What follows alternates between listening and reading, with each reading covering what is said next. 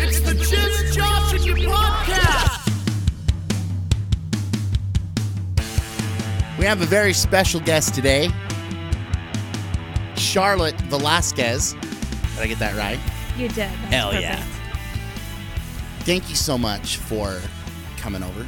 Josh, thank you so much for having me. I am excited. I am happy. This is going to be cool because I don't know you very well.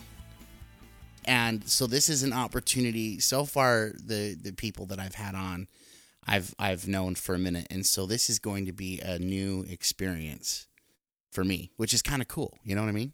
But I really do appreciate coming on the program. Yeah, thank you so much for having me.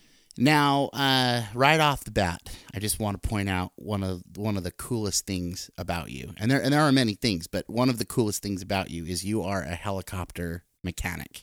I am. That is so badass, dude. Thank you so much. Like that is so badass. Like it's one thing to see a chick in a truck, but you're working on helicopters, man.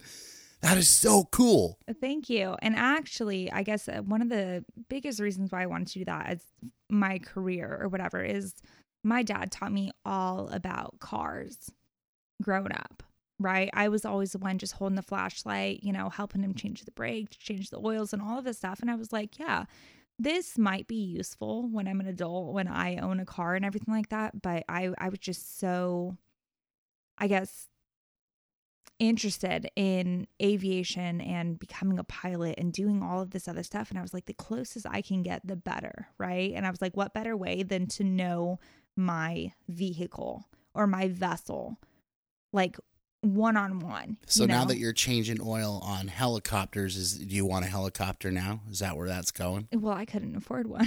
That would still be pretty sweet. Though. That would be I mean, pretty sweet, Imagine yes. parking that thing at the McDonald's. You know what I am know saying? it. I know it. Get out. I'd like a double cheeseburger, please. They'd probably just give it to you for free. I'm just sure. in the fact that you showed up in your own helicopter. so, how long have you been doing that? Seven years now. Seven years. And we won't say what branch of the military you're in because I do want to ask you about your experience in the military. I don't want anything to come back and bite you in the ass. But um, so seven years. How much? How how much longer do you have? Um, currently, I have about four years left on this contract. So I'll be at 11 years of service whenever I finish on this contract. However, I think that I'm going to be a lifer. You know, I have a lot of youth ahead of me. I have a lot of enthusiasm for my job and what I do and the type of people that I interact with, the places that I get to go. And so I want to continue this for as long as possible, you know, through retirement, I'm sure. How many women are are in this position?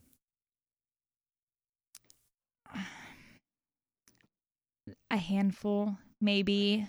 Yeah, a handful, maybe. I only have one other. No, I'm sorry.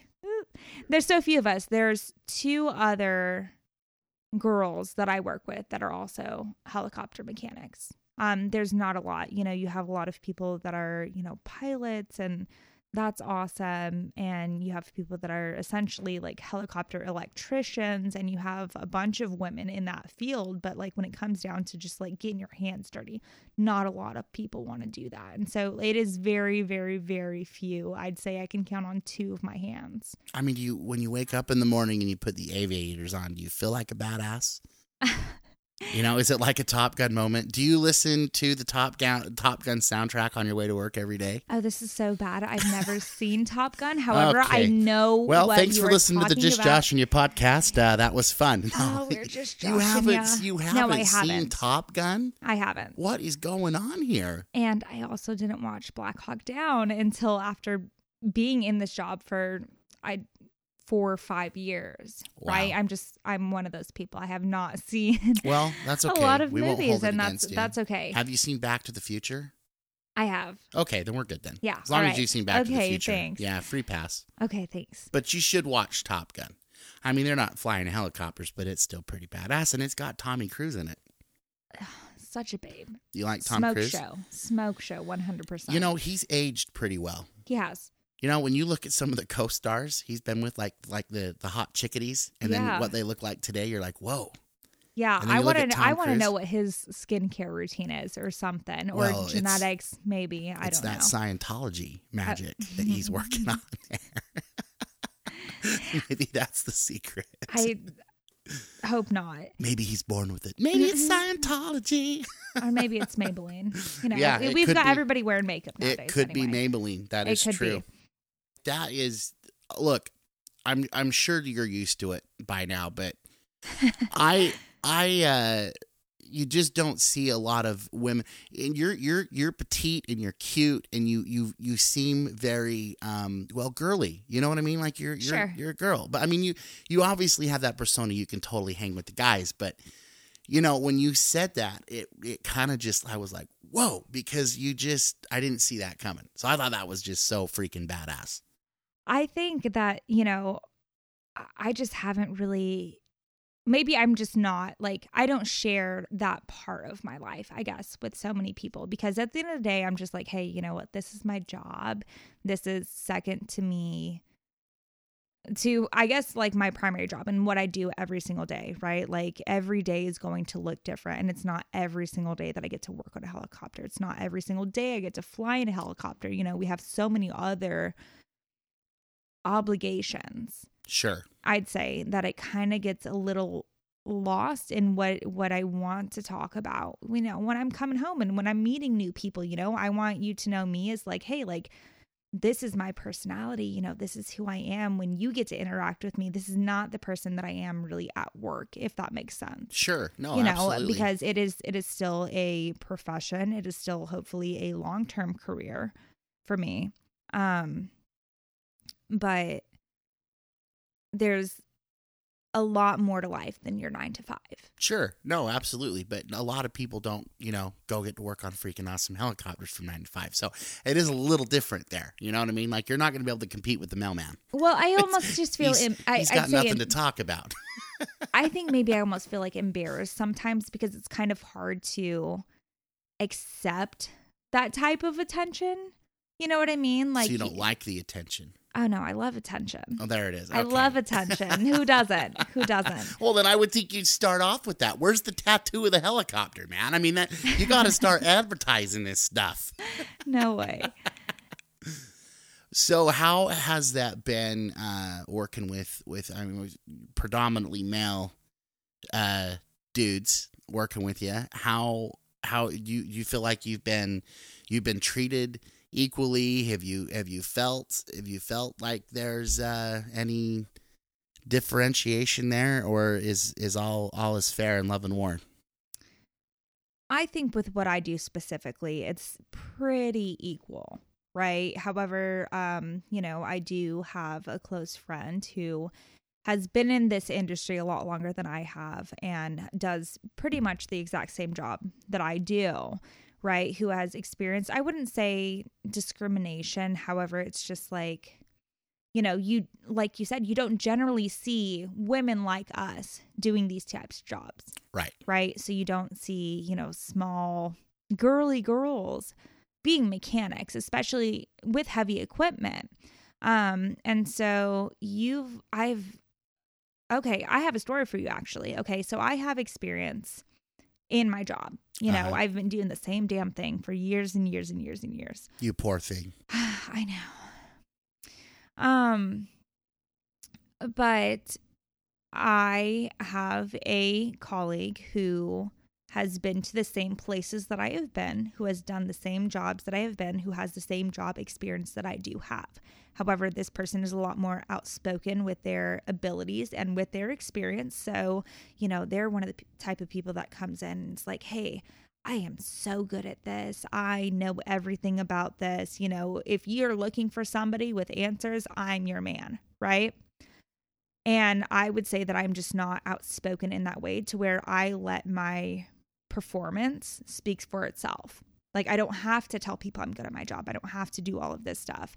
Um, I actually uh, was in this situation where I was in a an essentially like a management position. Okay. Right. And I had people who were trying to coordinate some things and they kind of needed my opinion just for the sake of being able to coordinate this and what works the best for the entire picture. Right. So they wanted my input. So I gave him my input and um I wouldn't say that they didn't believe me. However, they took it upon themselves to go and seek guidance from this other person who, like I said, we have, you know, the exact same amount of time in service, the exact same amount of time in our job experiences. And I have what I would consider more experienced than this person just because I was in a role where I was able to essentially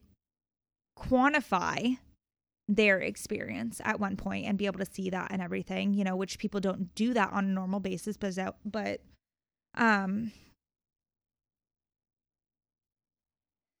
they asked his opinion and he pretty much told them what I said verbatim.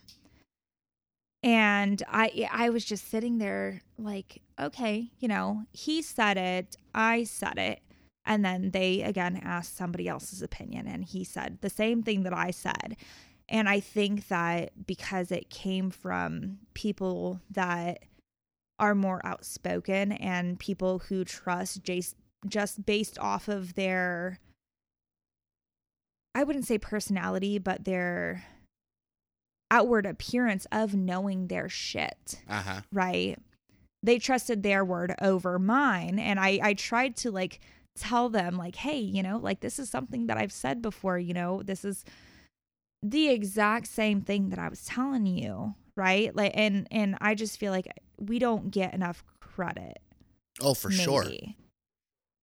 Because it's the same thing as, you know, a car mechanic, you know, you take your car down to a shop and you're like, "Hey, you know, there's these men or whatever that generally would be working on your cars and you see a woman and she happens to be a mechanic, my thought even and maybe i'm awful for saying this is that i'm going to probably assume that she's a receptionist No, I mean, look, and and I don't. I, I think a lot of people, without being malicious, would innocently make that make that judgment call. I mean, when when you told me you were in the military, that was the last thing that I thought that you were doing. And and I I also want to say thank you for your service, by the way, because I, I don't I don't think it- it would be easy, especially in the the political. Uh, it doesn't matter Republican or Democrat. I think it's hard for you guys.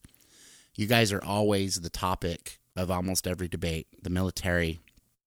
I particularly, just my opinion, don't think you guys are treated all that well. Um, in in the experience that that I've had in talking to other um, service members, I, I feel like you guys deserve so much more than than what you're given just because you're our brothers and sisters. You know what I mean? On on the front line. You're our friends and family. And sometimes I feel like they they kind of don't hold they they, they almost like you're expendable to a certain extent. right. I think sometimes they forget that like hey we're people too. You know we may be trained to become like machines or to work like machines and and to do things as we are programmed to and as we're told and everything like that. But at the end of the day you know we're still people. Right. and um you know thank you so much for your support. I really do appreciate that Well, we can't do it without you guys. Your willingness to go and and serve. I mean, it's I'm not I'm not uh I couldn't do it. I don't think I could do it. I, I'm too much of a pussy. I, I mean, I, and I don't like to run. I the only thing I'll run for is basketball, and half the time I get yelled at for that too. So, I I just think anytime I, I see, you know, a service member, I, I know kind of living in a in a community where there are a lot of military. It's funny how that that persona changes because where I come from, when you see a service member, you go up and hey, thank you for your service. Like it's not, it's few and far between. Whereas they're all over here, and I- right and so I- everybody you never know if like somebody little- is or right. and, and that's just you know and it's a little desensitized. Sure, especially here, you know, you've got a lot of retired military here. You've got a lot of active members and everything like that. And and I think it's just like, oh, well, it's just another one of my neighbors or just another one of my buddies passing through and everything like that. But it hits home for me more because now when I see that our service mem- not that it didn't that it didn't bother me but prior, but it kind of hits home a little more when you hear of service members dying in the line of duty especially frivolously in some cases and i'm just like man those are my friends. Like i, I that, hits harder for me now because i know active military and i see day to day what what you know i'm obviously i'm not there but i i i watch and i see how hard it is at times and what is expected of of some of the the people serving and i i i think it's a thankless job is i guess is what i'm trying to say I mean, you guys at the drop of the hat can be called wherever God knows, you know, in, in the world, and uh, you're told your orders, and you just have to go and do it. Like it doesn't matter what the purpose is, what the motive behind it is. You're you're our defense, and when they when they ask you to to hit the ground running, you guys are just expected to say yes, sir, yes, ma'am. And I just I think that that's that there's there's a, uh, a a deep respect, at least from my standpoint, in that because I just think there aren't a lot of people that that are willing to do that. So thank you, thank you so much for that. And I have definitely noticed that in places that I've been that are not super, I guess, government or military forward. You know, um, that a lot of times people will say like, hey, you know, like not my monkeys, not my circus. Right. right. Like a lot of things that have to do with politics or with the government or with the military or world events or anything like that. You know, they're like, well, that's not really my problem. And, and I think that people s- forget sometimes that you do have friends, you do have family members and everything like that that are going through this. And I think that that's super helpful, at least where I'm at in my career and with the people that I know and work with right now is that like if we do not have a sense of community in the community where we're stationed, where we work, where we live and everything like that, that at least we know that within our organization we have community. You know, we have people to our left and our right that we can lean on and confide in and trust you know, to be there for us when we're going through it. And a lot of times we joke around and saying, like, hey, like, embrace the suck, or like, you know, all of us are going through it. So it really can't be that bad. And it is tough sometimes, but it's nice to know, I guess, that you've got people kind of silently rooting for you. Sure. You know, because it's it's definitely not something that you hear every day. No, and, and, like I said, I think I think in a in an area where there's so many, it becomes desensitized, and you forget to.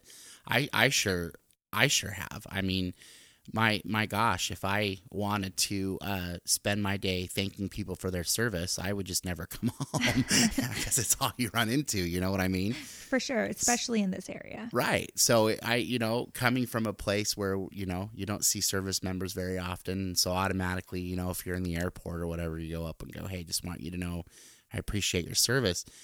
You know, here you don't hear that very much because everyone's pretty much serving. So I think I kind of have a little bit of a different perspective when it comes to that as well, just from my side, right? Like you've got people that have served and and have been many places, some places that are not super forward and super accepting of us and some places that are like really really proud to have us there and happy to have us around and stuff like that that like I think even like there's been less people, you know, traveling in at airports in their uniform, you know, going home and surprising their families in their uniform and a lot of stuff because I think that they get a little embarrassed sometimes because you've got your friends being like, "Oh, like you think you're special." And all of that um that you kind of just want to just strip away essentially sure. from that entire person that you are while you're at work so that you can appreciate your friendships and your family outside of that because like you you you know you're living this day to day, right? And you don't get a lot of time for yourself. You don't get a lot of time to become who you want to be as a person because you have to be who they want you to be as a person. And so I guess maybe that's where I'm just not so, I'd say, even like enthusiastic about talking about my job all of the time Sure. is because that's my job. You know, I—I guess I don't I don't have a lot of experience outside of this either. You know, I've worked two jobs. You know, I was in a grocery store, I was at an assisted living facility, so I don't have a lot of experience outside of this. But you know, say you are in the um, customer service industry or something like that, or say you're a police officer or a restaurant worker with a uniform or a stripper even right you're going to come home you're going to deload you're going to take a shower take all of that out and just kind of relax and kind of like try to get rid of that because at the end of the day that is just solely what makes you money and there's a lot of things in your life that mean a lot more in my opinion than just making you money and your job Oh, it's a very and that's a very uh, unique perspective. How old are you? 26 See, that blows my mind.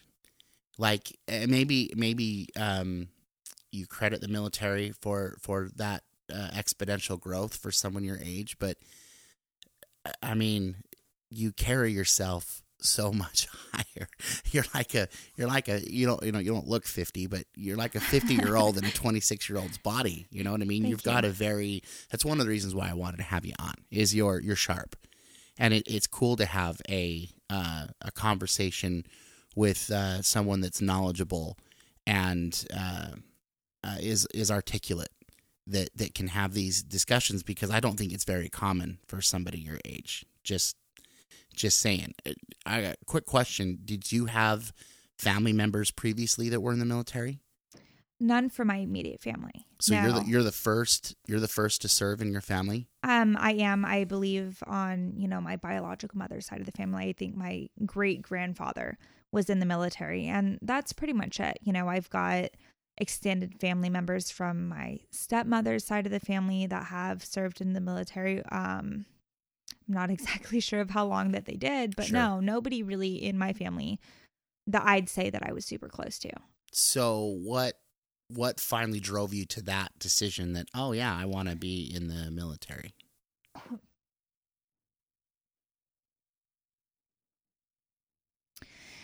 This may sound crazy, but um, at a younger age, you know, we were raised on welfare, you know, so we got government assistance. There was a lot of stuff that I feel like the government, whether it be state or federal, that has done for me in supporting me as a child into adulthood.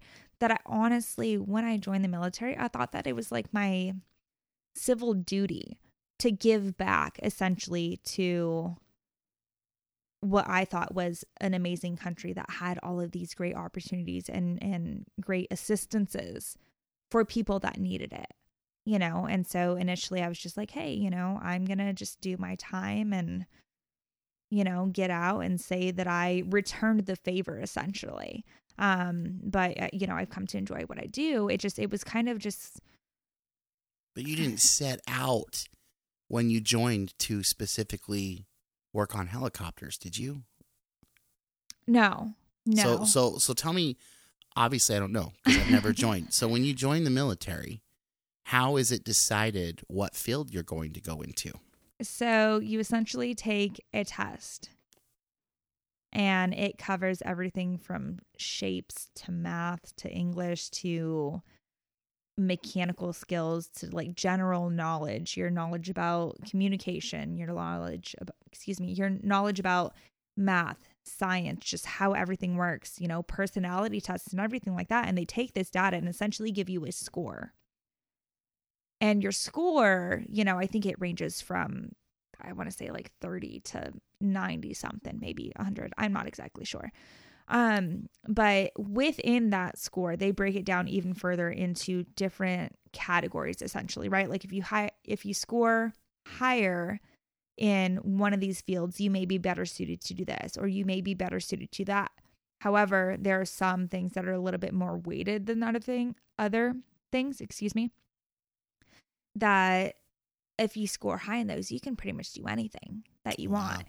You know, and you've got people that have, you know, jobs in intelligence, jobs in radio communications, jobs in human resources and everything like that, that may even score lower than the people that don't really have as what some people would consider um intellectually challenging jobs you know like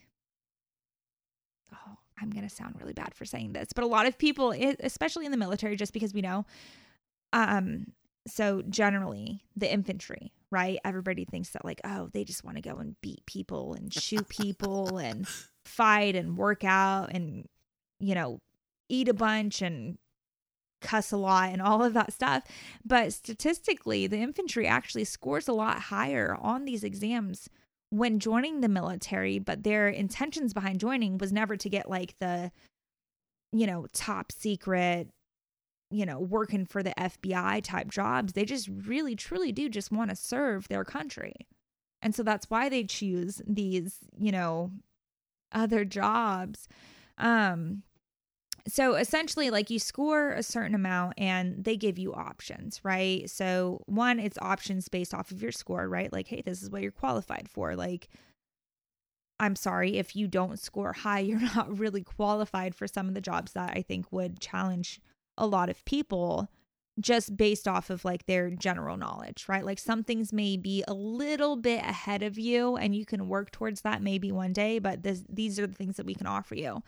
Um but I think it's also based off of what they say is just like the needs, right? So, you know, I may come into the military or I may be interested in coming into the military in November and everything is all good. These are all of the things that are presented to me. And then all of a sudden, you know, some crazy world event happens or there's a natural disaster here in our country and all of a sudden there is a need for other types of people in the military. And so they're like hey like this is what we have to offer. And you pretty much have your pick.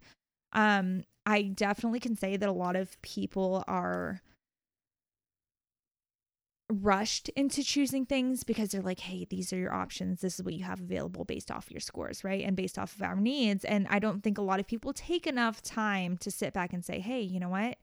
I am under no obligation to say yes, right. you know, until I sign this contract with you.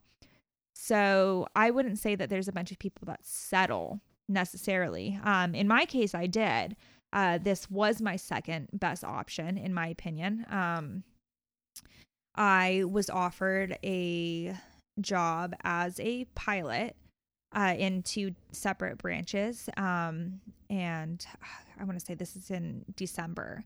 And I'm super excited. You know, I quit college. I'm like, this is going to be my thing. I'm going to join the military. This is forward motion for me and all of a sudden it came to a halt because you know somebody's um state you know and there's a difference between like state jobs federal jobs and everything like that. Some states pay for certain people to have certain jobs because that is what that state specifically needs instead so like hey you know what? I'm sorry you lost out on this opportunity because their state their state is going to pay a hell of a lot more for them to go through this training. Sure. Than the federal government is because, you know, to the US government or the federal government as a whole, like you're a dime a dozen.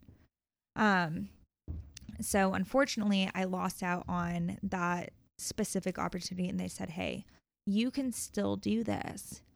You just need to wait 5 months." And I was like, "Well, shit, you know, I've already quit college. I've already quit my job. Like, I kind of need to get the ball rolling because I didn't really have a lot of options. And I understand that some people do. You know, you never really know the reasons behind people making moves like that until you get to know them and start talking to them about it. Um, and I just didn't want to wait. And, you know, so I, I had conversations with other people that I knew had um, prior service in the military, some people that have experienced different types of jobs, some people that have reclassified into different jobs. And I heard, like, hey, being a helicopter mechanic is pretty badass, right? Yeah. So if they offer you that, you should probably take that. And, you know, it came up and and I just remember being so, I guess, like naive essentially about what I could have expected in this job. You know, I have somebody that was interested in that job during their service and they're like, yeah, like it's going to be so cool. You're going to go and shoot guns out of helicopters and you're going to fly around all over the place and everything. Little did I know that I was just going to be a helicopter mechanic, you know. So I'm embarrassing myself during basic training being like, "Oh, well, I'm a crew chief." Right? I didn't even know what the hell that meant didn't even know what that meant. I didn't know that that was a, you know, rite of passage. I didn't know that that was additional training that you had to go through. I didn't know that you had to be in a specific unit to be able to do that. I was just like, yeah, like my boyfriend said that I was just going to be cool and I'm a crew chief, right? no, it was so silly. Um, but I'm definitely glad that I was able to, you know, earn that role. Sure. Eventually and be like, yeah, well, I, I didn't know what I was talking about back then, but look at me now, right? Right. Um, and and so no, like it was not my first choice, um, but it was the best choice, I guess, at the time. I don't think it would uh, serve the conversation well going into going into the political side. So th- this isn't politically driven. Uh, it's a it's a genuine uh, question that I've wanted to ask on air. When tragedies happen, like when we pulled out of Afghanistan and we lose 15 uh, Marines, uh, which my personal opinion is it wasn't needed. Um, do you guys, do you guys as a group, uh, you know, do you guys talk about that? Does that affect you guys? 100%. We actually had months worth of dialogue within our, you know, small groups, larger groups, you know, asking a lot of opinions and giving a lot of support. You know, you've got a lot of people that have served prior to 9/11 that are still potentially serving granted they're way up there you know you know these are not people that you interact with on a daily basis and a lot of people who purposefully have served since then you know, because they thought that, you know, they this is something that's super important. And um again, not going too much into the politics, I think a lot of the big question that we've had, I guess, within our ranks is overspending 20 years in Afghanistan, like, and pulling out like that, like, was it all for nothing? Right? You know, countless lives lost, you know, the amount of money that was spent, the amount of training that was put into it, the amount of media coverage that there was you know the the growth i guess for us as a military and as a country and everything like that the uh, support that we have given to other countries since then a lot of people um, you could assume would think that like man all of those wasted resources you know whether it be like time or money or you know lives.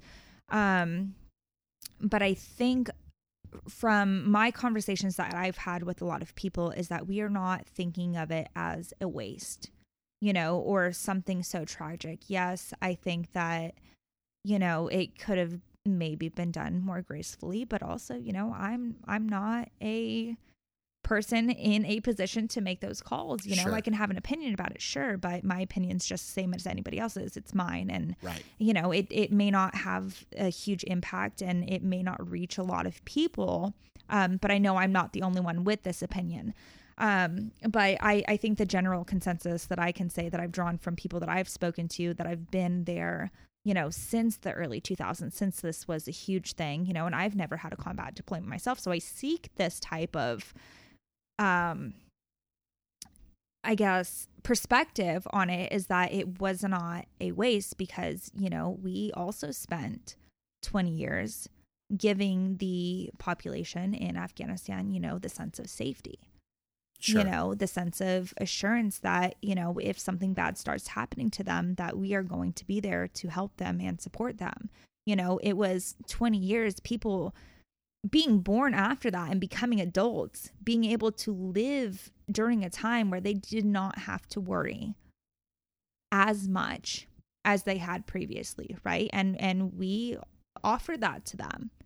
And that and that's something that we provided to them for so long. And yes, it is tragic that, you know, that's suddenly became no longer available because you know it, it, that was their norm you know from childhood all the way through adulthood that was their norm or even people that have lived through tragedy previously and got to experience you know tranquility for a short 20 year period of time and then you know be subjected to the afterwards god it's awful but you know, I don't think that it was for nothing. I don't think that it was time wasted. I think that there was a lot of things that the entire world learned during that time. So, so I think at the end of the day that it it was still beneficial, you know, and like I said, my opinion on whether or not we could have you know, given them a heads up or something, you know, at, at, the end of the day, could that really change anything? You know, when you've got a a majority of people who are wrongdoers who would take any opportunity to do wrong, whether they know that it's know that they're going to give be given the opportunity five years from now or tomorrow or whatever. Whenever they are presented a chance, they're going to do it. You know, so I, I at this point, I guess I just I just don't think that it would have made such a huge difference in how long it took us. Sure. Um, versus I guess the ext- extremity, extremeness of what happened afterwards. You know, it's it's almost like night and day, you know, that we spent so long trying to prevent a lot of this stuff from happening and then suddenly overnight, you know, it's happening again and it's not like we can just say like, "Oops, you know, we messed up. Let's just go back." You know, yeah, and and as you've seen and and it's I don't know how, you know, dark we're getting here, but you know, you had people who were clinging to air, uh, airplanes, you know, just trying to get out. And we were trying right. to help as many people out as we possibly could because what they thought that they would have experienced there without us being there is far worse than, you know, falling out of the air. Sure. You know, and that's so, so, so awful. And it's tragic and it's, it's, saddening and hurtful to so many people that have lived through this, you know, and have been alive during this time. But um I guess I, I guess there's just a lot more exposure now because of social media and everything. Because sure. this is not the first time that crazy things have happened in countries across the entire globe, you know, where where it's it's like it's a war you know, one day and then all of a sudden we figure out like, hey, you know, we can make this work. You know, we can have like a peace treaty or we can calm down for a little bit enough for one of us at least to get a leg up or one of us to rebuild ourselves or one of us to have enough resources to support the people and everything like that. It's just you know, I feel like in history it's just it's not been you know it's not been televised. It's not been shown over social media. It's not been over the radio and everything like that. All of these technical technological, technological yeah. um advances and god what's the word i'm looking for? Well people, availability right, that right, we have you know people just didn't have is, access right right. to news. Um and it, it and it almost seems like you know this this is not the first time that something like this has happened. Maybe not to this scale maybe not to our knowledge to this scale you know because before google archives you know you had written book you had shit carved into rocks right. you know?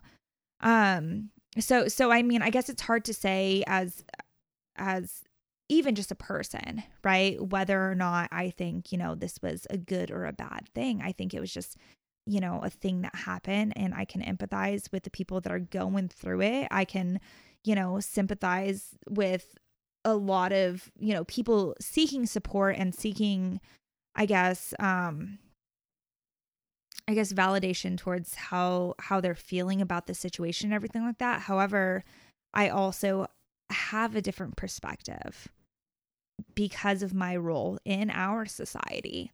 You know, that I am military, and at the end of the day, like you said, like sometimes we kind of just have to be like, hey, you know, I was told to go and do this, so I'm going to go and do this. You know, we may not agree, and you've got a bunch of people that disagree, and, you know, make it well known that they disagree but the, at the end of the day it's it is not somebody on my i guess echelon of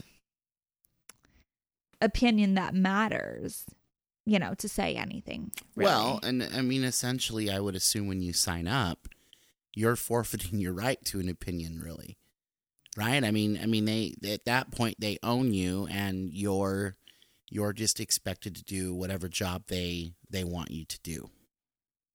yes and no i used to think about that a lot right? I was like hey you know what? This is my job. I'm going to do what i'm told. But as i have spent a little more time in the military and you know i may catch shit for this later but like i mentioned previously you know we're still people. We're not machines. We are not made to be programmed Right. to think or feel a certain way. Our bodies our our brains are going to think or feel a certain way just because that's the way that everything works you know like you can't control those things. And so you know a lot of people tend to i think early on in their careers be a little more hesitant about sharing their feelings sharing their emotions sharing their thoughts you know bringing up ideas. But you know i encourage even my juniors like hey like if you have an idea like pre- please bring that forward so we can maybe incorporate it in our day-to-day operations. So we can you know um, acknowledge that you may have a different perspective that may help us you know? I think that it, it is a a lot more progressive than it ever has been with a lot of like people being able to share their opinions and saying like you know i think this is right i think this is wrong or or maybe even thinking that hey i am not always going to be the smartest or the most expert at the thing that i'm thinking or the thing that i'm doing. Even in the military when you have a specific job and so now I, I I think that I've been able to be more comfortable in sharing my opinions with stuff when I'm just like, hey, you know what? This kind of sounds dumb, right? And and seeking the the answers from a lot of people from higher up, just just looking for answers and being like, hey, like why are we doing this? You know, and not settling for well because we told you so. Do you feel like you're supported in that in that theology though? Like do you do you feel like that your that your concerns or your opinions at the end of the day really matter? Um, for me personally, yes, I do, but I think that it, it just depends on your role, right? So, me in my role specifically, I have other people that I have to look out for, right? And it's not just, you know, a large group of people that I have to make sure like nobody dies, right? Like, sure, that's a huge responsibility, but I have people, you know, that have personal lives, people that have families, people that have financial issues, people that have, you know, hormones, people, you know, from Right. all different walks of lives that experience life differently. And I have to be receptive to how they deal with things day to day while still trying to like get the job done, essentially. Right. And so I want most people that I work with to know, like, hey, like, you know, I hear you, you know, and I'm here for you but still kind of keep it like professional in the sense it's like yes i do still have to remind you like yes this is a profession yes this is our job and everything like that but like i get it like you know if you are feeling off or or if you disagree with this because like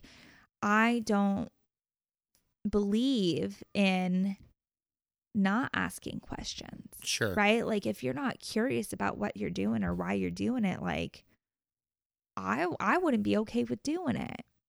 Um and and at the end of the day, you know, this may have happened way back when, but if I share my opinion with you, so long as I am being respectful or coming from a good place and like truly wanting to gain knowledge or truly wanting to gain perspective or find out a reason why without, you know, the nagging like why, why, why, why, why, you know, I'm not going to get beat up for it Right. you know, there's not going to be rocks thrown at me for asking questions. So at the end of the day, I'm still going to, you know, I guess um try to answer questions at least for myself.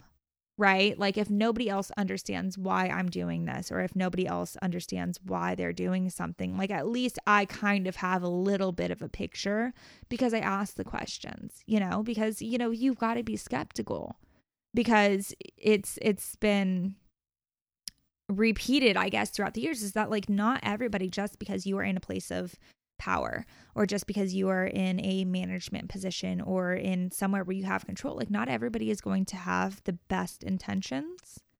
Right. And so I think at some point, yes, you do have to say, like, yes, this is my job. This is what I'm supposed to do. But at some point, you also have the opportunity, I guess, to, to defend your like moral compass or your values or your knowledge even like to say hey i don't think this is right you know and and they i'd say encourage that a lot more now than they did when i first joined. Um but at the same time you know we still see people struggling to bring their opinions forward and bring their thoughts forwards and bring their questions forwards without the feeling of like being reprimanded after because you do have a lot of traditional or molded people to feel and think a certain way after being in for so long that they they don't like being questioned. You know they don't like being challenged. And i don't know if it's like a macho thing or what and i can't even say it's macho thing you know it's men and women um that have a little bit more experience that like you know it's i guess nobody really wants to feel second guessed whether you are at you know my level or you're the freaking president you know, you want to think that, like, hey, I'm going to make these decisions and I'm supposed to have all of these supporters and everything like that. But I think it takes a lot of maturity, even or common sense to know that not everybody's going to think like you. Sure. There's going to be variation and everything. Right. How did you, uh, what, what's the consensus on the, the vaccine mandate? Because you talk about you guys are out there fighting for our freedoms and yours as well. And then all of a sudden it's like, well, you you have to do this and it's not a it's not a we're not asking, we're telling. How did that go over? So I have to be honest, at some point I had to relate this to having a dog or a friend or something and I'm going to be the dog and the friend in this situation, right? So you've got a dog that you want to do tricks for you, right? So you start to have you ever heard of Pavlov? Pavlov?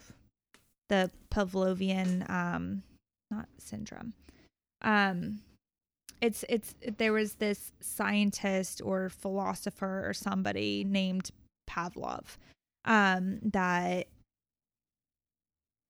started it, it was an experiment experiment with rats right? Where if the rats started to do the right things and the things that you wanted to do for them, you'd give them like a little piece of cheese or a little treat or something like that, right? Until they can like navigate things. And they do this a lot with like dog training where you know you want your dog to sit so you tell them to sit and if they do you give them a treat but you also associate that with like a click right on their little counter thing you you give them dual sensory stimulation essentially right where you're like, all right, this is awesome. And you get something that you like and you give them a little click, right? And eventually they associate the good thing, the treat, with the click that they're hearing, right? And you know, you can apply this even to relationships with people or or friendships or your job or anything like that. And in this case, we're talking about your job where, you know, you do small things, right? You do as you're told and you get a little click, right? You're like, "Oh, well, you know, hey guys, you worked so hard this week and we really appreciate your effort. Thank you so much. And you don't hear that a lot, especially from your leaders or from the other people that you work with. So you're like, hell yeah, that felt good. You know, that that feels nice to be appreciated, you know? So that's my click, right? But you're also getting the treat, right? You know, and maybe I'm humble in saying this, but my treat is like, you know, I eh, I'm on I'm on salary you know, I know I'm going to get a paycheck a couple weeks from now unless I truly fuck up. Right. You know, I, you know, get to travel all over the place. I get to meet a bunch of people that I never would have met, I'm sure, if I had never joined the military. You know, I, I get to experience new things. I get to learn a bunch of just stuff that like the general population does not get to know.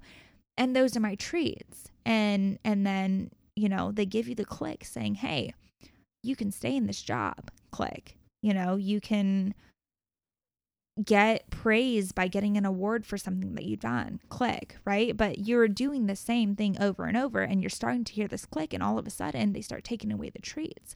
But you were still going to perform. You know, the dog is still going to sit without the treat. He's still going to sit Right. with just the click because he associates that with something positive with with a treat or or with praise or with a belly rub or something like that and all of these little you know small belly rubs essentially from being able to be a part of this organization because there are a lot of good things that happen with it. And so i guess like that's how i felt with with getting the vaccine right? Where initially they were like hey you know we think it's important for everybody to wear a mask so everybody's going to wear a mask and all of us are so used to just hearing that click where we're like okay if we wear the mask Yeah. something good might happen We right if we wear the mask, we may not have to six months, eh, you know, not thinking about science or viruses or however pandemics actually work. We're like, you know what? We're going to do what we're told because every time we do what we're told, we get a treat or we get just the click, the just, you know, audible, aud- audible um, sound saying, hey, you did a great job by doing what you're told, right? So it started with the mask, and then it's like, hey, like we're going to offer the vaccine for anybody that wants it, right? And the people that wanted it got it. And I, th- I think that they thought that they were going to get some type of click or treat or something like that, and it never happened. However, the people that didn't get it are the beaten puppies. Right. You know what I mean? Saying like, "Oh, well, are you sure that you've got, you know, the the brains or the capacity or knowledge or research or anything to validate you not wanting to get it, right?" Did that, And- and- but did that cause contention within the ranks? No, nobody gives a shit. Like, okay, so in my opinion, right? So say I've got like everybody everybody in my you know, everybody that I work with wants to get vaccinated. They all get vaccinated, right? I'm the only one that doesn't. Nobody that has gotten it has said, "Oh, well like look at that leper for not getting the COVID vaccination, you know, because everybody's got their reason. And at the end of the day, you may be family in some aspects because like you're kind of all we have sometimes, but you're my coworker. And so if you worked at like a grocery store or a gym or at the post office or something like that, like you see these people all the time, but they've got lives outside. Like what you do is none of my business and I can give a shit less, you know, because I still have my life outside of this. This is why I think it's important that I got it and and and it's not my business why you did or didn't right and i think that that's easier in the military right Absolutely. than it is outside because I've seen so much stuff, you know, social media and everything like that. And even within my own family, right?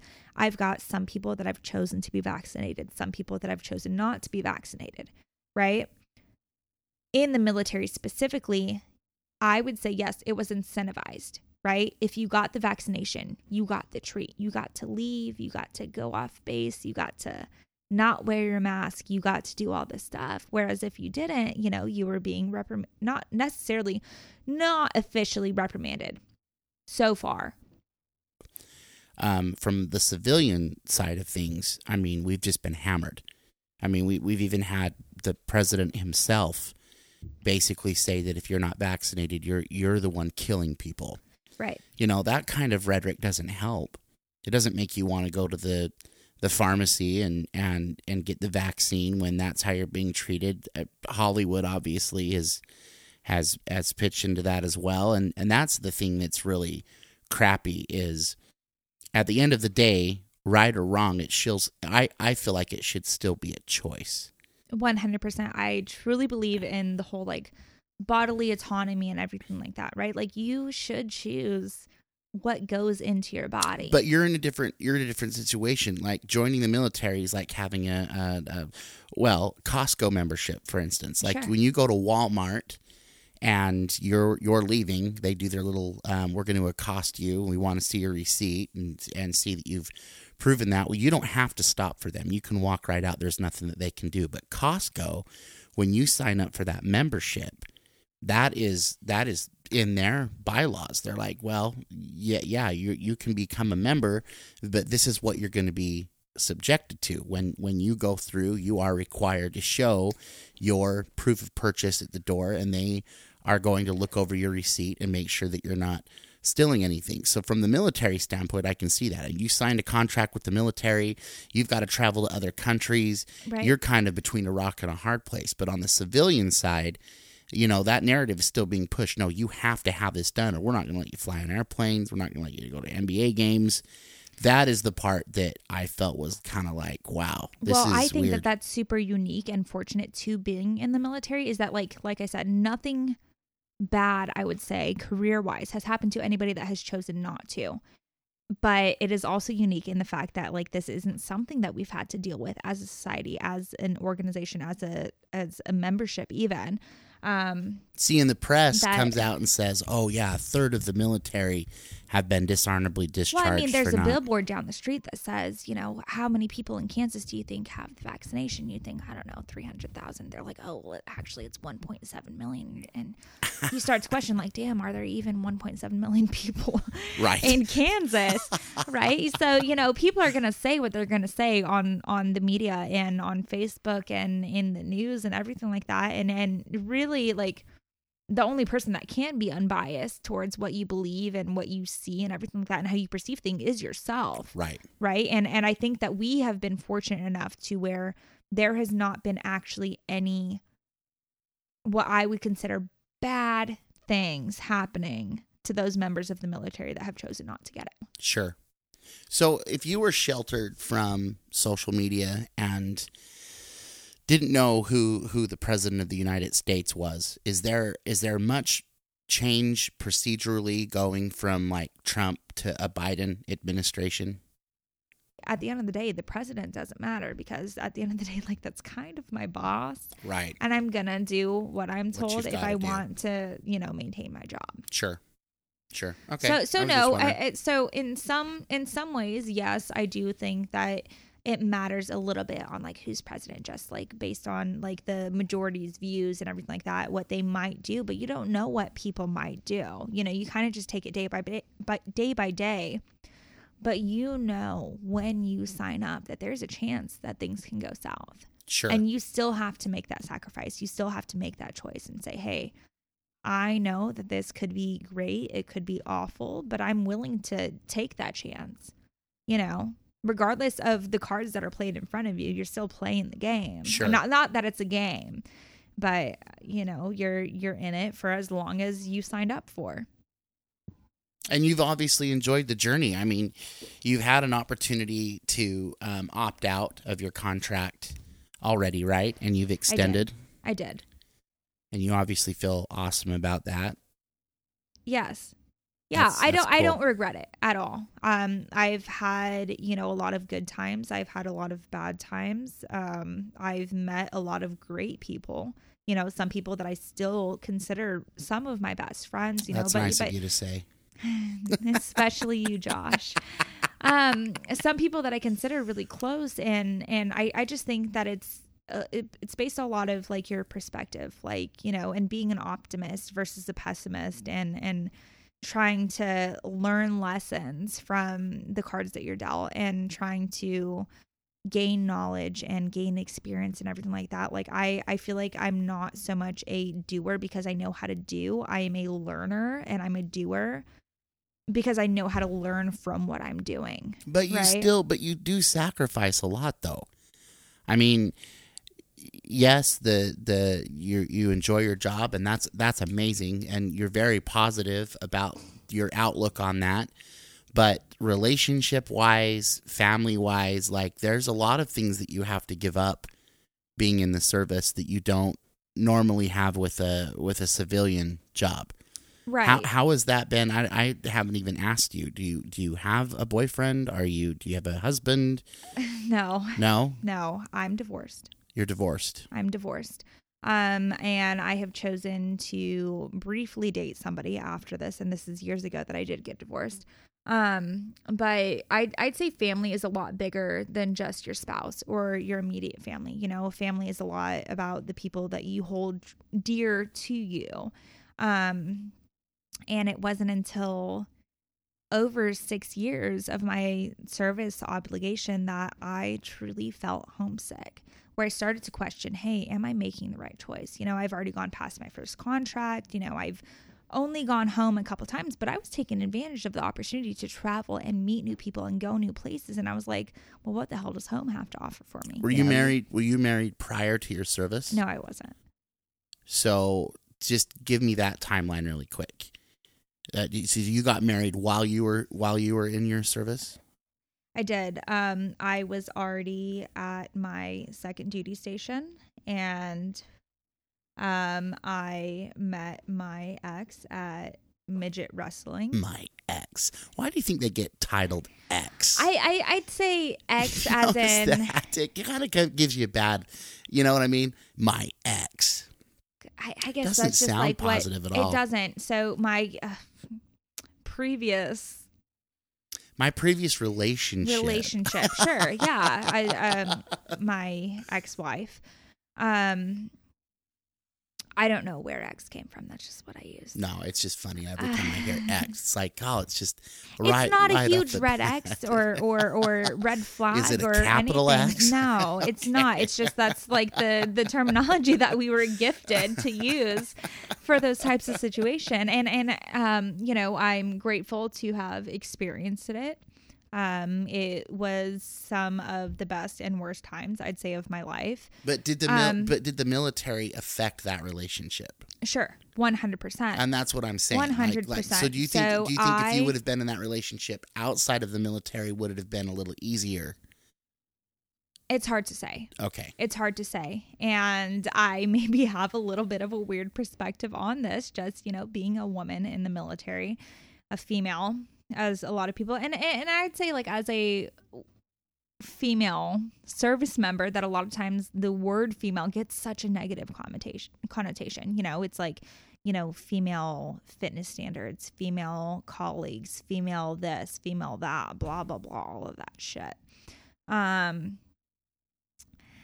so I think that people that had been in relationships or marriages or anything prior to their service, you know, more power to them if they can go through all of the stuff that people have to go through.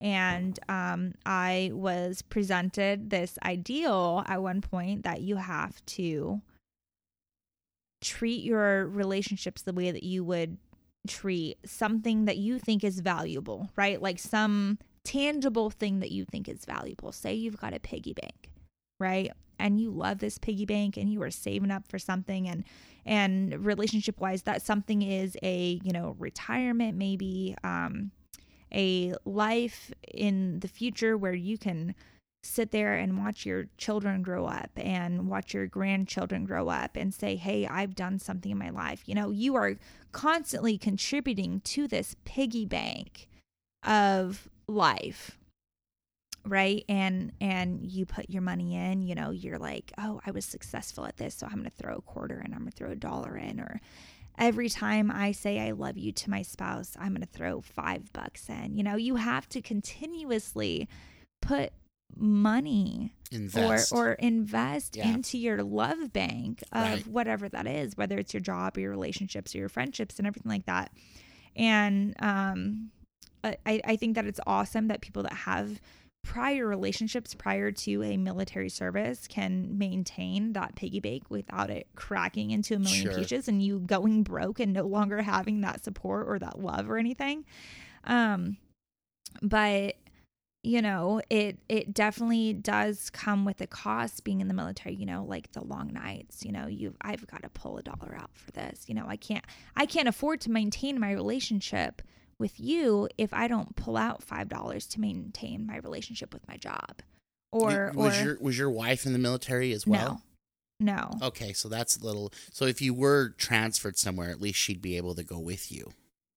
Um, yes, yes. Um, but also she was kind of exposed to the mil- military life prior because her dad was in the military, you know, so she moved all around. So I think she kind of had a little bit of a better understanding knowing that I would not completely be present all the time, right? But people's normal thoughts on the military, it's like, yeah, you've got somebody there and they're present when they're here and when we're together and everything like that and then they deploy right and they're gone for you know way back like 18 months, two years, one year, 15 months, nine months, six months, whatever. They're gone for this amount of time and you're able to deal with that. But I think our downfall was I would invest a lot more into my job. I granted, yes, I loved my wife, right? And I, and I say loved lightly because I don't think you ever truly stop loving somebody that you love. You know, you invest your love in and everything unless they do you completely dirty and no longer become deserving of the love that you have to give. You've already spent that and you've already given it to them. So yes, I did love her. Um, but a mark lot of times, will always be there though, Right. regardless. but a lot of times I would, you know, put a lot more into my works piggy bank and give a lot more to my job to where when I would come home, you know, I'd admit my faults. You know, I wasn't the most present when I was even in person because I was like, man, well, I don't even want to talk to you because I've been talking to dumbasses all day Right. you know, at work, or I don't want to, you know, spend time with you because all I want to do is relax because you give so much sometimes to your job and everything like that. And so when you come home, you're just like, hey, like, like I'm done. I'm tired. I want to relax. I don't want to talk about it. And and a lot of times I think that some some military spouses take that personally because they're like, oh shit, like what did I do? You know? Um es- especially and I can't say especially uh, in my specific situation, I did not require or request my spouse to work. Um she was a full-time student. Um, and so a lot of times I feel like there's like, hey, like, man, you know, my spouse in the military, they're giving up a lot. They're the breadwinners. They're doing all of this stuff. Like, what did I do wrong? You know, I, I didn't have the dishes done. I didn't have the laundry done. I didn't go out and get a job. I didn't do this, that, and the other. And I think that that takes such a huge toll that, like, I think any relationship in the military is difficult.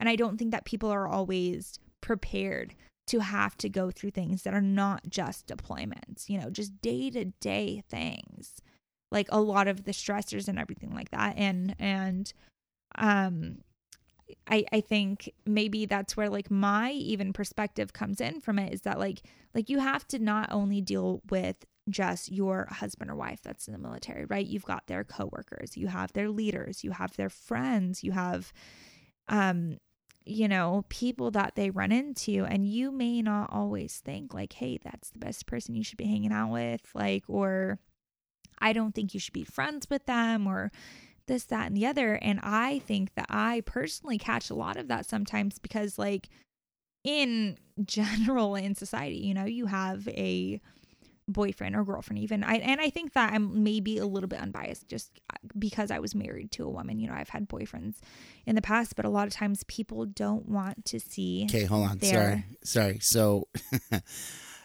you you uh you're not just on the girls team? I dabble with men Oh, interesting. I dabble with men um and okay, I have to ask now. I'm not trying to segue into anything, but how has it been? What has been the the major differences dating women and men? Because there's not a lot of people that get that opportunity. So I'm just curious, like, what have you in the relationship arena? How different it is it? How different has it been between men and women? I feel like this is going to sound really funny I feel so bad for straight men okay.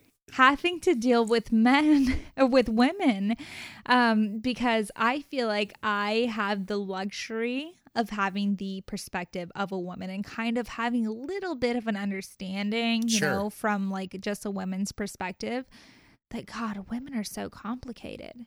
See, and it's weird because from from my very uh from the very beginning, like I would always hang out with girls, mostly because that's what was available at the time.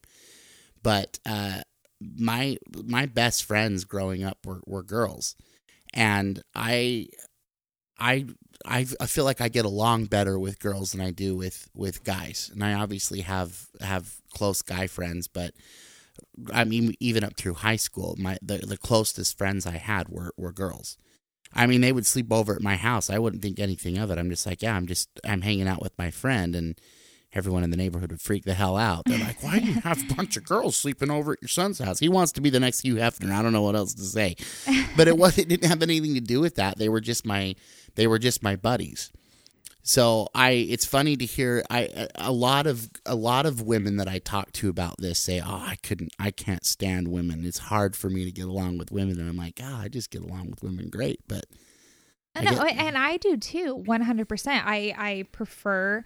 Well, I I guess I can't say that I have a preference, right? I like my interactions and my relationships, platonic or otherwise, to be with people, regardless of your genitals. You know, I don't care if you're a woman, a man, of both, whatever, right? Um but like I said, I think I think that maybe I can sometimes sometimes like sympathize with men when it comes to women because I know I can be complicated. I know I'm not like every other woman on this planet, but I know there's got to be somebody else like me. Um where I was just like sitting there, I was like, man, like it is really hard to have a girlfriend. And then it was really hard to have a wife. And, you know, men can be can be complicated in their own ways, but you know, at least I have the benefit and the luxury of being a woman and having a woman's perspective to be able to think like rationally like, oh, like this kind of makes sense to me. Like I still don't agree with it and and I'm trying to like place myself in a, you know, man's perspective even in the relationship, a male's um role in a relationship and be like, "Oh, like this is it's a little bit weird, but like I get it cuz I'm a girl, so like it just it's just to fly." How do you, you know? how do you decide in in a in a same-sex relationship who's to be called the husband and who's to be called the wife? There's not a husband and wife in a same sex relationship. But you refer to your spouse as your wife. Yes. And I am also her wife. Holy that's hell. that's that's kind of one of those things wives. I guess um you know, luckily for me, I've been exposed to a lot of different types of relationships and friendships and all of this stuff. So my You're 26 years old. so so my older? You've already been married. Like this is just killing me. Like, did you come out of your mom and then just go to college and then you were like, "Hey, I'm ready to take on the world." oh, I had gray hairs coming out of the womb. Not really. I've got them now, but we do hair dye. Um, I don't know. It's just like I think a lot of uh, uh, my perspective and the way I think and everything has to do with my exposure. For one, um, I th- I think a lot of times people, until they gain a sense of self, are a product of their environment. Um, but I I've kind of like learned to take things in, and I'm like, if I don't know what I want to be or who I want to be as an adult, as a partner, as a worker in the workforce, as a leader, as a, you know, a stranger even to people. If if I don't know what I want to be like, a lot of times I've experienced some shit where I'm just like, damn, I know exactly what I don't want to be like. Right. Right. And so I think that that has kind of helped like mold me into the person that I am today. You don't necessarily know where you're going, but you know where you've been. right. And that gives you a clear indication of what you want moving forward. at least at least a um I, I wouldn't even say a map, you know, because you never know the journey that you're going to take. At least like a little bit of an idea of where you want to go. And you're like, hey, you know, I've seen this fork in the road before and that looks a little scary over there. So I'm going to stray away from that because I know that this, this other side may not work, but I know for a fucking fact that that side like is not going to work for me. So how have you remained single? Are you just are you hell bent on not on not getting serious with anyone until after your your military experience? Would you get married again? Is it hard being single? I've just asked you like 10 questions. I apologize. Okay. Um, how have I been single this long, Lord? Um, I I Like- feel like- like, like- okay, I feel like you can't pour from an empty cup, right? All right. I am working on myself and I do not think that I could give anybody else as much as they in my opinion deserve from me in a relationship right now. and you know call me selfish for saying like hey like i don't want to give a lot of myself i want to give you 100 100% that's all i've got to give but i'm still working on myself and i cannot pour from an I, empty I don't think cup that's selfish at all. know? I think if more people were honest with themselves, I mean, how can you truly love somebody else uh, until you love yourself? Until you have um, a clear indication of what you're about.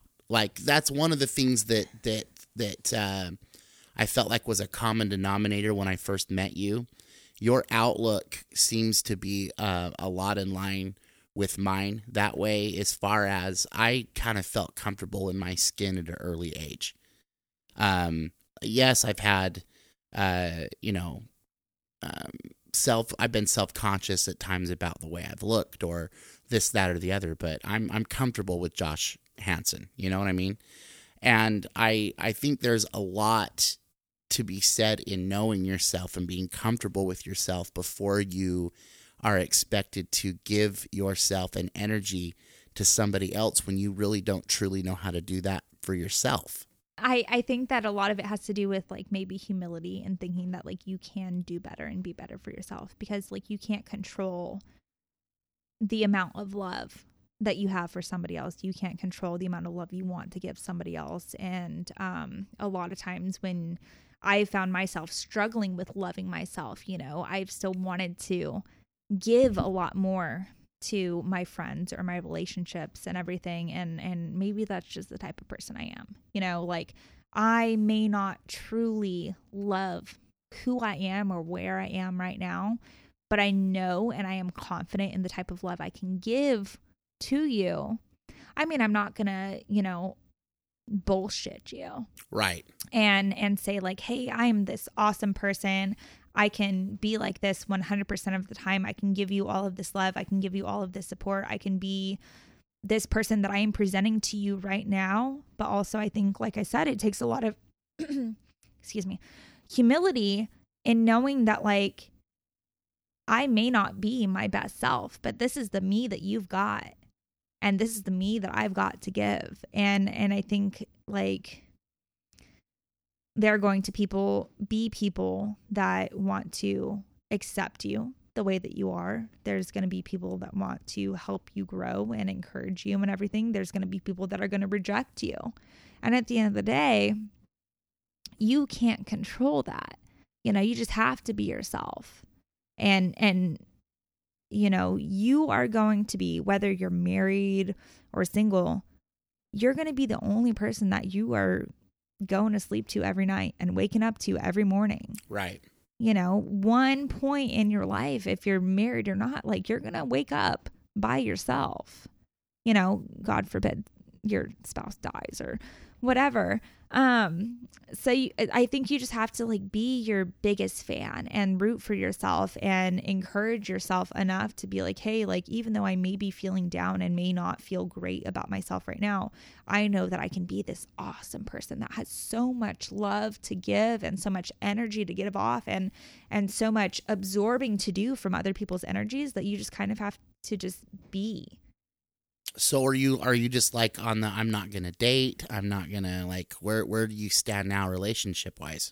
I don't think that I have met anybody at this point that has reciprocated my energy. Interesting. You know, I, I just think that, you know, sometimes I'm on a different level than somebody is. I think that, you know, sometimes we're just not matching energies. And I also haven't really found anybody that has made me challenge myself into thinking like hey like i could do better. I could be better anything like that you know? I, I feel like i come off as you know i'm just i'm tooting my own horn here. You know i come off as a nice person. I come off as a generous person. I'm kind you know i'm caring and i do a lot for people that i care about whether we just met or if i've known you for years. And i think a lot of people want to take advantage of that but they never want to truly get to know you and who you are. And you know, I, I I've met a lot of like suckers in my life where they just want to like take and take and suck and The get as much as they can out of you. But I'm like sitting over here like, okay, like what do you have to offer? Whether that's, you know, like and it could be anything. It doesn't have to be like something grandiose, you know. You can give me the boost of confidence that I need. You can give me the drive to move further in my career. You can give me the, you know, excitement of going on a motorcycle ride or something like that. There's always something that somebody can add value to your life. And I'm not talking value like monetary value, obviously. I'm talking like No, you're looking like for like- a like- return on investment for energy. Right, right. Either Right? you are going to receive compassion, you are going to receive love, you're going to receive um friendship, you're going to receive, you know, enthusiasm, you're going to receive support and all of these great things, but sometimes there's value in mistakes, you know. Sometimes you're going to receive negativity. Sometimes you're going to receive rejection and like you just have to take it. Do you want to do you want to hear my spill on energy? Yes. So, well, first of all, well, well, first of all, like you, you, you have, you've, we've briefly had conversations, and out of the blue, I'm like, hey, you want to come over and be on this this podcast? Which totally freaking awesome that you're here. Uh, but why did you come? When I asked you to to come, why, why were you willing to take your time to come and do this? I think you did a really good job initially selling it to me. You're like, hey, like I've got this podcast. This is something I've been working really hard on. Like I think you should totally do it. And I was like, hell yeah. Um like I like to talk and I like to have conversations with people. And honestly, I was thinking the other day, and I'm just being completely honest. I was like, man, I just told this dude I was going to be on his podcast, okay? and I was like, I have regrets. Like I I don't really want to do this just cuz I don't kn- I did not know what you were all about and it honestly took me listening to your last two shows, your pilot and your first series or I don't know. Episode, you're fine. I don't Episode. know what the hell they call them. um to really i guess get where you're coming from and i you know i talked to you about it afterwards and and was even more willing to come. You know i, I pulled into the driveway. I could have just backed out completely you know. Um one i wouldn't do that to you because you're my friend but two i thought that what you were doing was was so good. Like you said so many good things in your introduction and everything and and you know you wanted the feedback and everything. And i thought that i was sitting in the bar with you like we do. Right. you know i thought that i was sitting in the same room with you. I thought that we were connecting on the level that we connect and you don't always get that from a lot of people and i'm hoping you know i'm hoping that this reaches you know across the entire globe. Um but even the small amount of people that it may uh, reach or the large amount of people or whatever that there there's somebody out there right that can listen to this and they can like feel like they're there. Like i did when i first listened to your podcast. I was like hey like you know i found myself interacting with just you talking and and you know just you guys talking and being like oh yeah like i agree with that and everything and it's kind of relatable and if it's not relatable for everybody that's fine.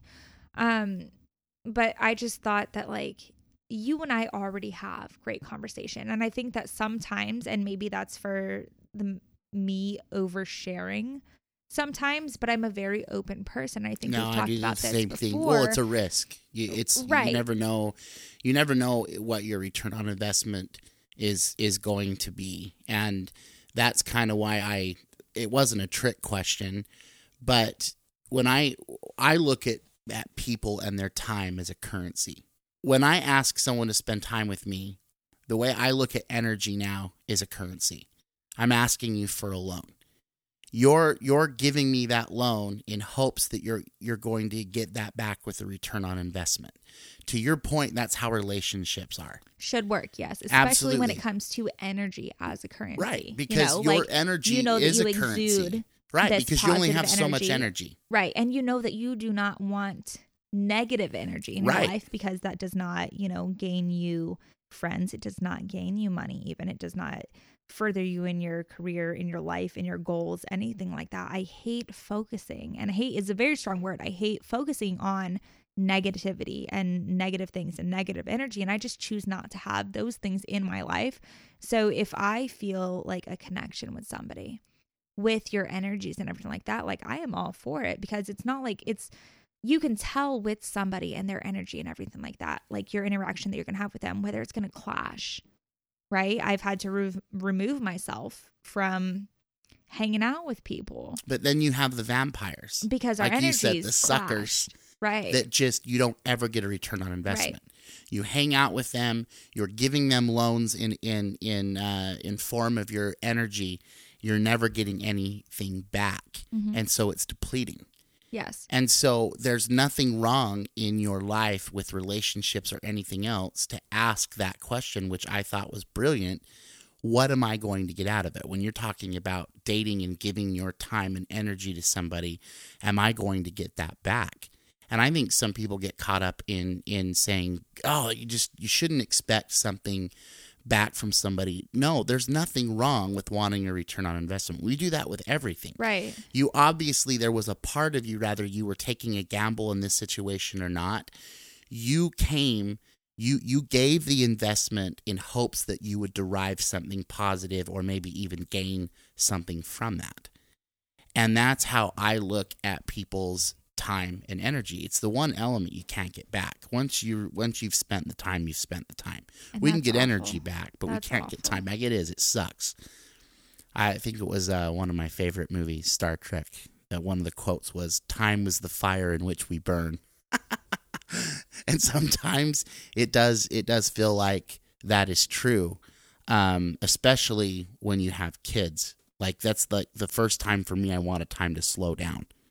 I'm like, oh man, I would do anything to slow this down now. Eh, before, I always wanted it just to go and then you run into something that you feel your energy is worth is worthwhile and you're like okay now i want things to to stop because eh, eh, i, I I guess a more more sad way of looking at it like when you have a kid you've got 18 summers that's it Yep. you got 18 summers with that And bless those kid. who get the longer ones after that. You know, Yeah. people who choose to be a part of their parents' lives. and and that's why um I am so driven by people and and energy. Like I don't talk to everyone like I talked to you, but there is a frequency that I feel like people send off, and I felt like with with um, a lot of the people that I've met in town. Um, Sean Cole's been on the on the show. Um, uh, so has uh, uh, Bongo Charlie and and those guys. You know, I felt like we were aligned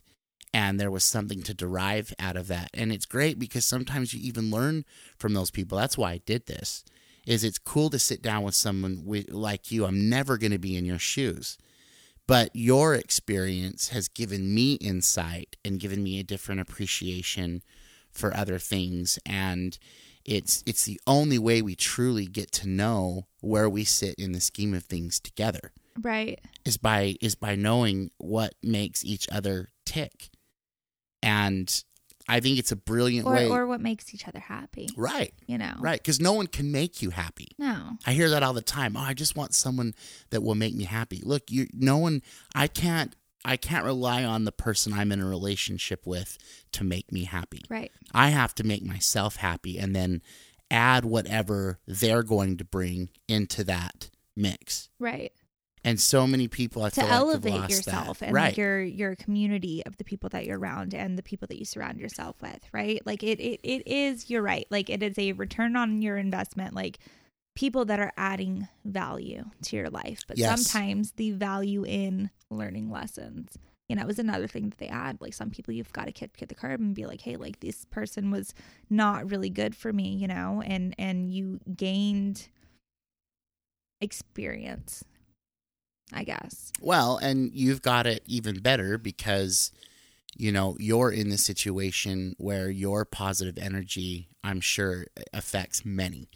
You you exude that that that positive energy. It's a it's a a, a draw, a gravitational draw. You're just the way you carry yourself. You're approachable. You know what I mean? And it's it's well i think like when when i think of energy right I, like i think it's bigger than your body right like it's just like this energy you know that comes off of you your aura your your vibes and everything that Your you give off, you know, that from across the room you can tickle somebody else with your energy by just being you and stuff. And that's what Right. draws other people to you is because like they want to feel that energy. You know, they always want to feel the good energy and stuff like that. And I think that's what draws people together and what makes people want to talk to people and everything because, you know, I didn't know you from Adam when I first met you. And we sat down and had a, what, four hour conversation when we first met Yeah. right? And I've lived here for, I mean, on and off, um, four years, right? And we have people come and go all the time, right? And you don't spend your time or your energy on people that you don't think matter. Right. Or sometimes you think that you're not going to and then you're pleasantly surprised. That's the that's the nut that's hard to crack. You're kind of easier on that side because like I said you you kind of have a sign that says welcome. Other people are more closed off and you have to you have to whittle down the defenses to get into the maybe they've been hurt before, maybe they're just not uh, willing to to share themselves because they've been discarded in the past. But everyone has a story, Right. and I I guess in a roundabout way, what I'm saying is it's just it's it's people like you in the world that make the world a better place, and people are fucking awesome. They just they just are like people from all walks of life. If you're just given a chance to to just sit down and have a conversation like this, I feel like I feel like we've we've missed the boat on that. Now it's all keyboard warriors that sit behind a computer and spit out their their negativity and their opinions. They're never held accountable for it, and that conversation never goes anywhere because it's just filled with hate, and there's no comfort there. Right. I And- think that a lot of times people just like miss the mark in like what their role is as a person, right? Like everybody's got to be important. Well, eh, you don't have to be important for somebody, but like every person is special in the sense that they have a role in somebody's life, right? And the fact that you figured that out at 20, I didn't know that at, that shit at 26. Like I, you know, like the the fact that you've that's what was so impressive about getting to talk to you. Uh, and I know that age doesn't matter to some extent, but at the same time, experience does. And I don't know what the hell you've experienced in your life to bring you to this um, philosophy, but it's it's damn cool. So you won't ring your bell, so I'll ring it for you. it's it's refreshing to see another human being that has an outlook like you do. Thank goodness for the good souls that make life better. Yes, 100%. And uh, I I just really appreciate you. You're gonna have to come on again. Oh, We're gonna we're gonna yeah we're gonna have to do this again. I don't know if this this episode's going to be long enough cuz I fucked up. But I would definitely uh, love to have you on again because you're awesome. Thank you. So I, I attribute a lot of my awesomeness to the blessings that I've received. Truly blessed. Like I, I've received a lot of empathy and a lot of compassion in my life from people when I've made mistakes. are you a religious person? Yeah. Yeah, one hundred percent. Yeah. I, I, I'd say that I'm more spiritual than religious. I have experienced religion before. I was born Mormon. I was never baptized. You Um, were born Mormon. I was born. I think I Oh was born my Mormon, right? It doesn't really work like that. Um, my older sister was baptized when she was eight. Um, we weren't old enough, and from my understanding, um, it's not like other like Christian religions where you know you get baptized as a baby. You know, you go to your school and they want you to learn about the religion and they want you to have the choice and make the choice. She was given the choice on whether or not she wanted to be baptized, and she was given it when she was eight and she chose to be baptized and you know unfortunately or fortunately or not i, I couldn't say um do you know? Do you know where I grew up? In utah Yeah. yeah Yeah, dude. That's i that's know you're crazy. one of those You're one of those people. um and you know we were very quickly quickly thrown into catholicism once my dad met my mom my mom who i consider my mom my stepmother um she's been a part of my life since a very young age and you know she is part of a very like traditional mexican household you know all of them are catholic we are going to catechism you know i i got baptized. I chose my godparents. You know, I did my first communion, and that's as far as it went. There's there's multiple different echelons of your holiness before you get to heaven. I think the last one's probably death, but like in in Catholicism, you know, you do all of these steps kind of to to validate your place in the religion and your place in heaven and everything like that. And we got to the first communion and, you know, our family fell away from the church and we stopped going and everything and and we went through a lot. And so you start to question, is there a God? You know, is is there something out to get me? You know it, did i fuck up? Did i mess up in a previous life even? You know you start contemplating oh, yeah. you know oh, other yeah. religions and other possibilities and science and everything. Like you know maybe i was a dog that killed rabbits for fun even when i wasn't hungry you know and i come back as a kid and i have to go through a bunch of shit just because i was having fun you know? You start to question all of this stuff and so I stopped going to church and my sister stopped going to church. And again, you know, we kept going through stuff and she went through a really, really hard time in her life. You know, she was hospitalized. She was in a mental institution and she swore that she saw God or Jesus or somebody, some light or energy or something speaking to her not in you know english or anything that we know but but speaking to her soul and to her body and everything saying hey like i'm here. This is not the end for you and everything. And so the closest thing she knew to that was going to church. Right.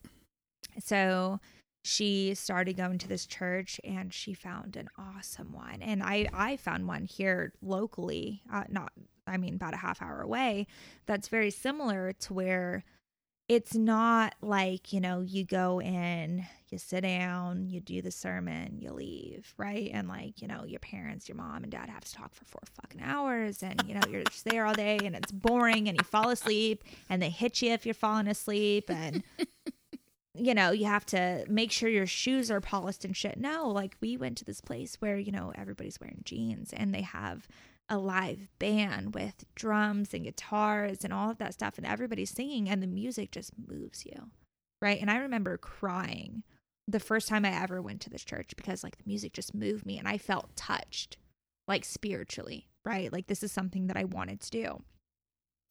So no matter where i've been you know in my journeys you know high school you know college afterwards joining the military i've always tried to find churches or communities, religious communities essentially, that were very similar to this, right? Where you've got like the Christian rock, you have like pastors who are able to speak to you as a person and not like an audience, you know, people that like kind of dumb down the teachings. Not that I'm dumb, but like something that's Right. understandable, you know. God, the Bible's so hard to understand sometimes.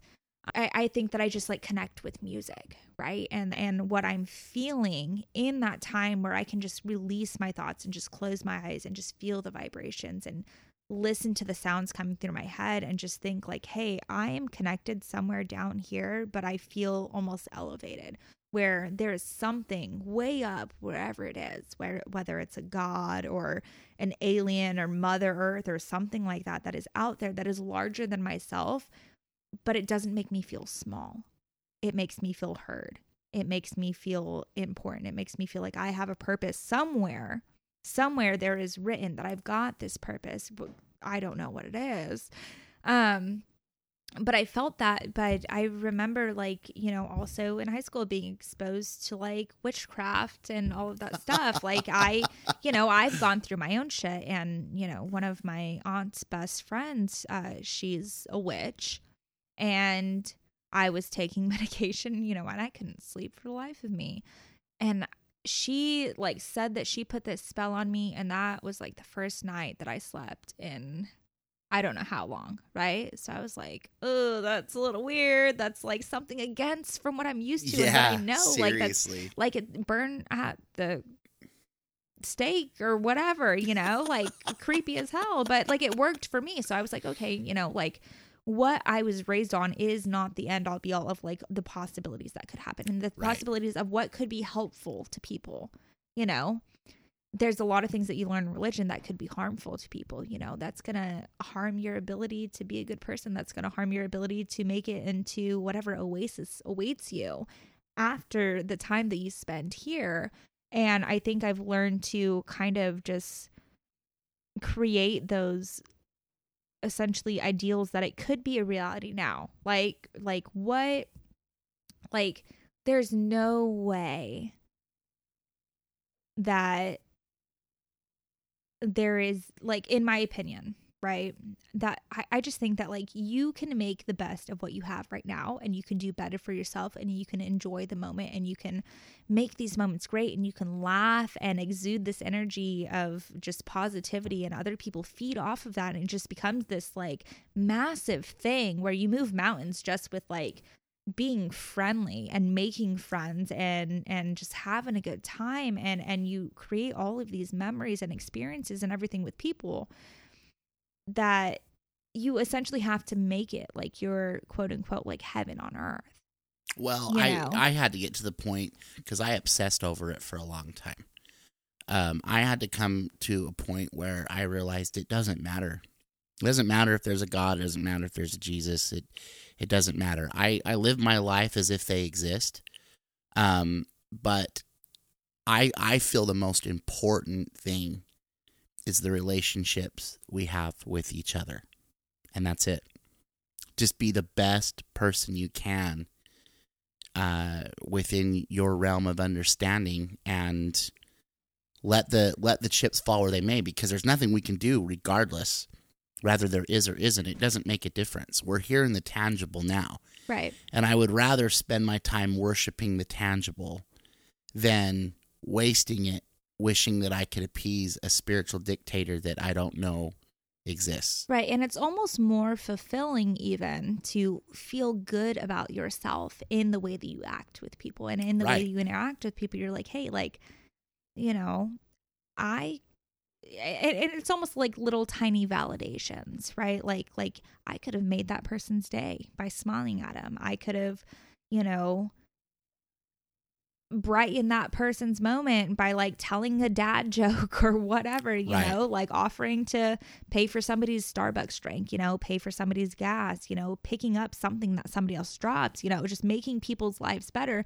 And it's all these little tiny achievements, right? That just feel so good to you because you didn't have to do that, right? But you know, and it feels good and fuzzy in your soul that you did it because you're not seeking for that outward, Right. you know, validation from your God or or whoever or whatever is out there you're just doing you know, it you just have to to do it, right? person, right. And you also just don't want to be a dick, right? No, because no. you know that doing nasty things to people results in, and I'm not saying like karma or anything, but like that results in nasty things happening to you. And that's just like an energy thing for me.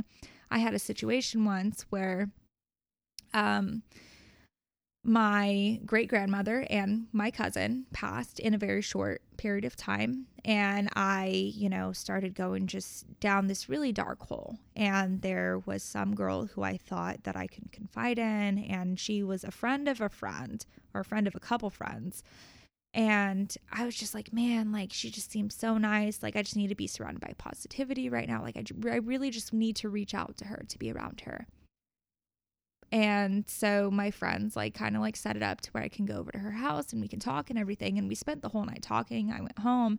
And so she reached out to me the next day and said, Hey, like, can I, I just, I need to get something off my chest. Like, please, can I come over? And I was like, Oh, well, shit. Like, what did I say? You know, what did I Right. do? You know, did I rub her the wrong way? Did I, like, was I too much and stuff like that? And so she came over and, um, she was like, Hey, like, um, I just want to apologize because I have hated you for 10 months now. And I was like, in my head, I was like, well, shit, like, I thought we were friends. like, I thought things were going good. right. Like, I, I just confided in you. I'm going through a really hard time. Like, and I was just like, why? And she was just saying, you know, that like she just didn't like me for some reason. So she said that she would spread rumors about me.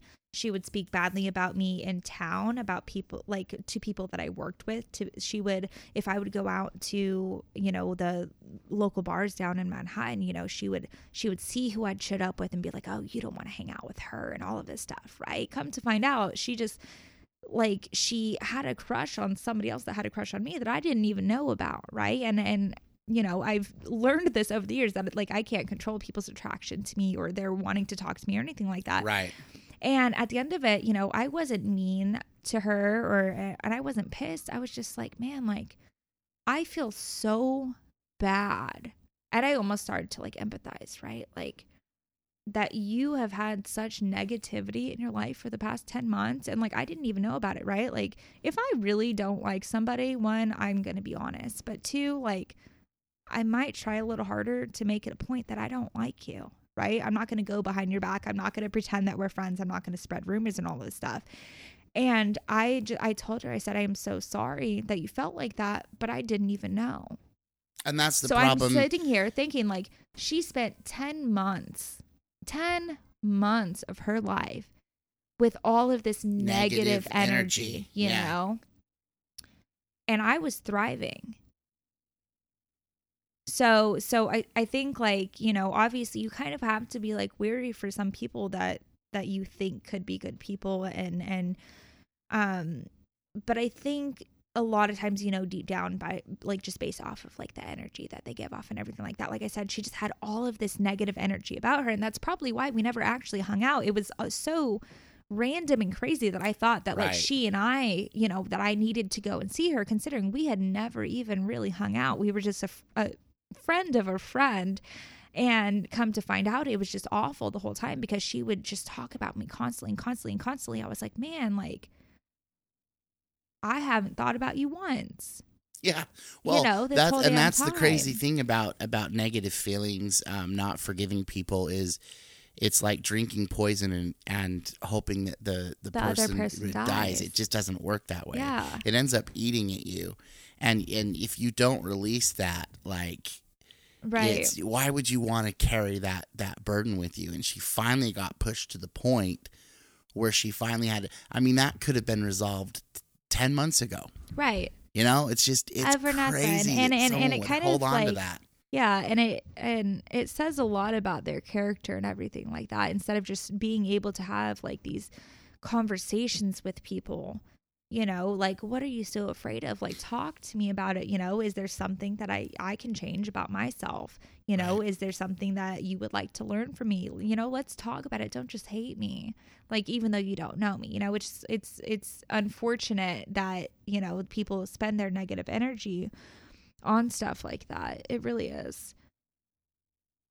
No, it's uh it's a crazy life, but we navigate it the best we can and uh like I said, I I think that um I try and be that person. I feel like you are that person, but to ha- be a positive force and to always uh, take that first step with kindness.